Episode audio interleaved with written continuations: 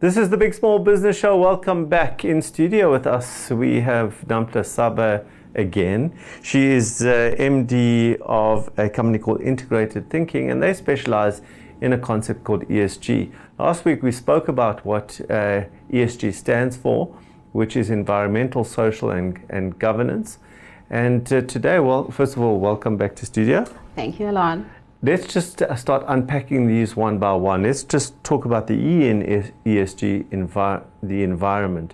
So you spoke about us um, looking, I, I love the, the term you used, the negative imprint that we have as, as businesses and, and even as small and medium-sized businesses.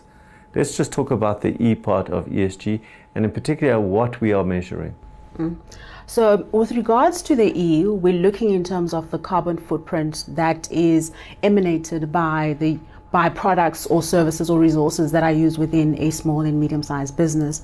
So each and every single small or medium-sized business has got some form of negative imprint, whether it is through the products that they're using or whether it is through the products that they're inputting into their own products that they're actually selling. So in essence, we all have some form of a negative carbon footprint um, that is contributing towards global warming. And so over the past couple of years, institutional investors have been reviewing these environmental factors and have kind of come up with kind of like four categories which organizations can start looking into.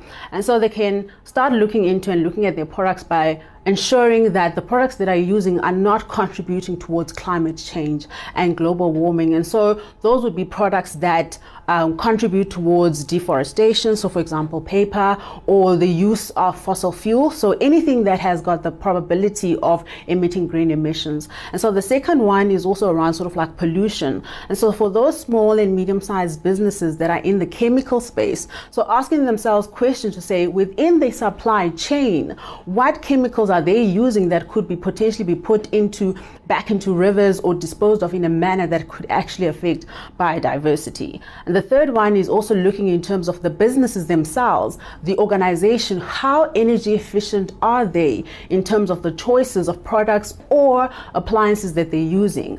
And then the last one is around the waste disposal. What policies do they have in place to ensure that they're recycling their glass, their plastic, or anything else that they're buying uh, and ensuring that those are disposed of properly. So the key element around here is to say, how can I contribute to decreasing my carbon footprint so that I too can make sure that I don't have a negative imprint? Nampta, that was really, really succinctly put there. I'm really looking forward to the balance of this series.